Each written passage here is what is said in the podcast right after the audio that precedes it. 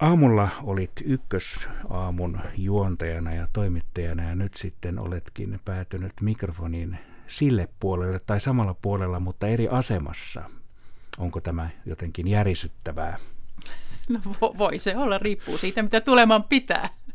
Mutta ei, ei minua nyt siis kauheasti tämä jännitä. Ehkä se johtuu siitä, että olet itse niin leppoisa henkilö. Ai kiitos kunniasta. Mm. No kuitenkin varmaan tällainen suoran lähetyksen vetäminen ja, ja asioiden päällä oleminen, niin se vaatii skarppiutta. Eli nyt sitten voisinkin tällaista kysyä, että tämä varmaan vaatii semmoista tasapainoa ja rentouttavaa oloa. Niin miten rentoudut? No esimerkiksi nyt, kun aamuvuoro on kohta takana, niin lähden ostamaan taloyhtiölle orvokeita ja, ja multaa viikonlopun talkoita varten.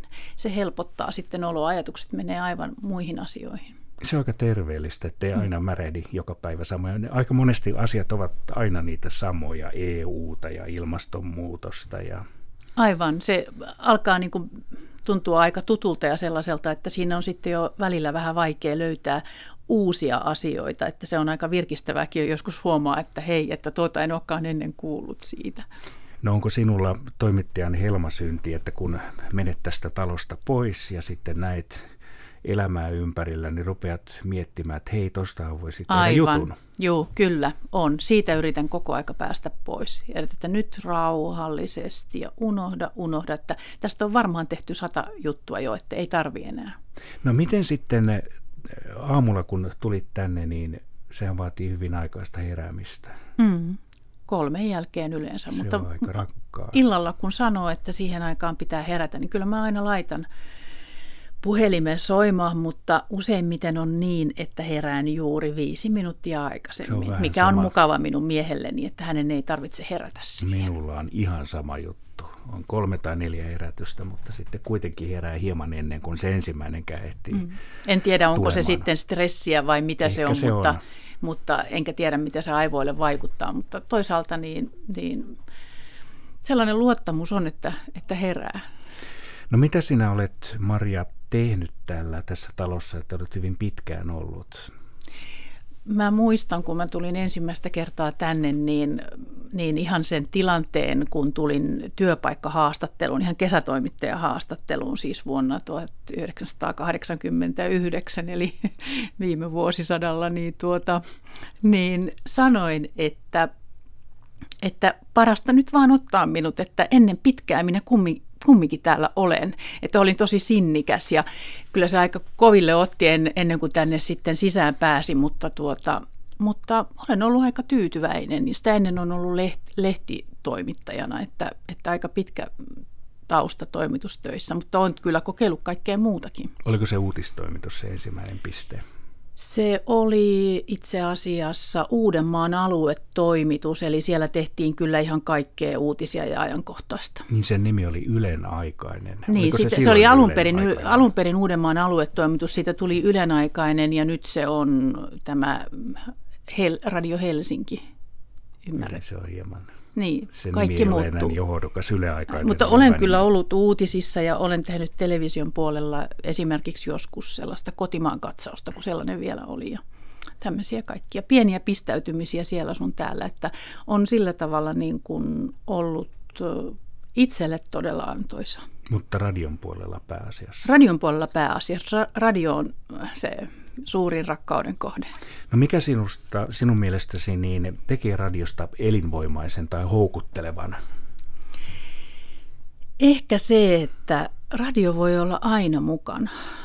Että se ei, se ei välttämättä vaadi, kun, se ei vaadi niin kovin paljon. Ja sitten jotenkin se intiimiys, mikä tulee siitä, kun kuuntelee, pääsee aika lähelle kuulijaa ja, ja tavallaan niin kuin – jotenkin, se on, jotenkin siinä on sellainen, että, että mä, mä en usko, että, että radio koskaan loppuu, että se on niin hieno väline.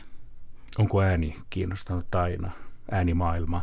Kyllä joo, ja, ja sitten se, että semmoinen radionomaisuus, niin sitä tietenkin pitäisi olla koko aika enemmän, että se, se välillä pakkaa unohtumaan. Kuuluttajavieraana on Maria Alakokko ja hän oli juontajana nyt tänä aamuna, eli torstaina, ja kun tämä menee uudelleen ulos, niin sanotaan, että viime torstaina, mutta nyt tätä puhuessani, niin tänä, tänä aamuna olit juontamassa. Mitä tänään oli aiheita? No ensin puhuttiin työelämästä näin vapun jäljiltä, että miten, minkälaista korjausta siellä tarvittaisiin. Ja sitten eurovaalitentti alkoi tänään. Siellä oli ensimmäisenä Lee Anderson ja häntä tentti sitten Pirjo Auvinen. Ja sitten puhuttiin myös Leonardo da Vincistä, jonka kuolemasta tulee tänään 500 vuotta. Ai se oli aika jännittävä. Joo. Olikohan meillä siitä muuten täällä mainintaa? No sen voi katsoa, eipä muuten ole, että Pahoittelut Leonardolle, mutta kiva, että se tuli esiin. Niin ja netistähän voi kuunnella näitä ykkösaamuja. Aivan, sieltä moni kuunteleekin silloin, kun itselle sopii. Mitä sinulla on jäänyt nyt näiden kaikkien moniaiden vuosien jälkeen jotain erityistä mieleen lähetyksistä, että muistatko jotain pahoja kommelluksia. Kommelluksia tai mielinpainuvia muita hetkiä? Erityinen ykkösaamu oli kerran yhtenä juhannuksena. Lähdimme Seurasaareen, ajattelin, että tehdään ulkoa ja meillä oli kaikki kahvit ja kaikki mukana ja sinne piti tulla kolme haastateltavaa ja voitko kuvitella, että Helsingin Seurasaareen voi eksyä? Kyllä voin. lähetysautolla, lähetysautolla sinne porhalsimme ja heti puoli seitsemältä, kun lähetys alkoi kymmenen yli kahdeksan, niin puoli seitsemältä tuli ensimmäinen viesti, että yksi haastateltavista oli sairastunut. No se oli tietenkin sitten kahden, kahden ihmisen varassa se tunti. Ja, ja tuota, no kun pääsimme sinne, niin huomasimme, että, että henkilö, jonka piti tuoda meille avaimet tiettyyn paikkaan Seurasaaressa, sitä ei löytynyt mistään. No sitten ajamme eteenpäin ja ajattelimme, että okei, pidetään se nyt sitten vaan se keskustelu siellä ihan ulkona. Ja auto piti saada käännettyä ja ajoimme yhteen pihaan auton, lähetysauton takana sulkeutui portti ja emme päässeet sieltä portin sisältä pois. Äänitarkkailija sanoi, että no, että tästä portin näiden rautojen välistä, niin siitä vaan sitten suuntaat sen mikrofonin sinne toiselle puolelle niille vieraille, että soita täkkiä, että he tulee siihen.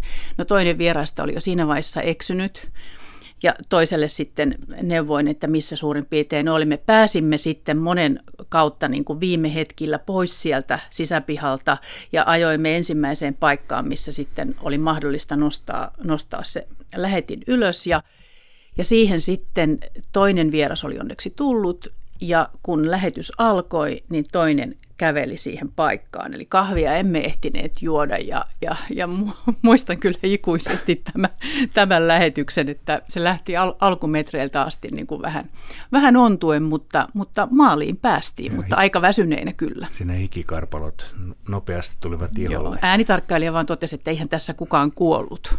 Se on totta, mutta joskus tämä herra tai rova Murphy on läsnä ja, ja kyllä sen tietää liho, li, luissa ja ytimissä, että hetkinen nyt tämä ei oikein mene putkeen. Se on muuten sama tässäkin, joskus on sellaisia päiviä.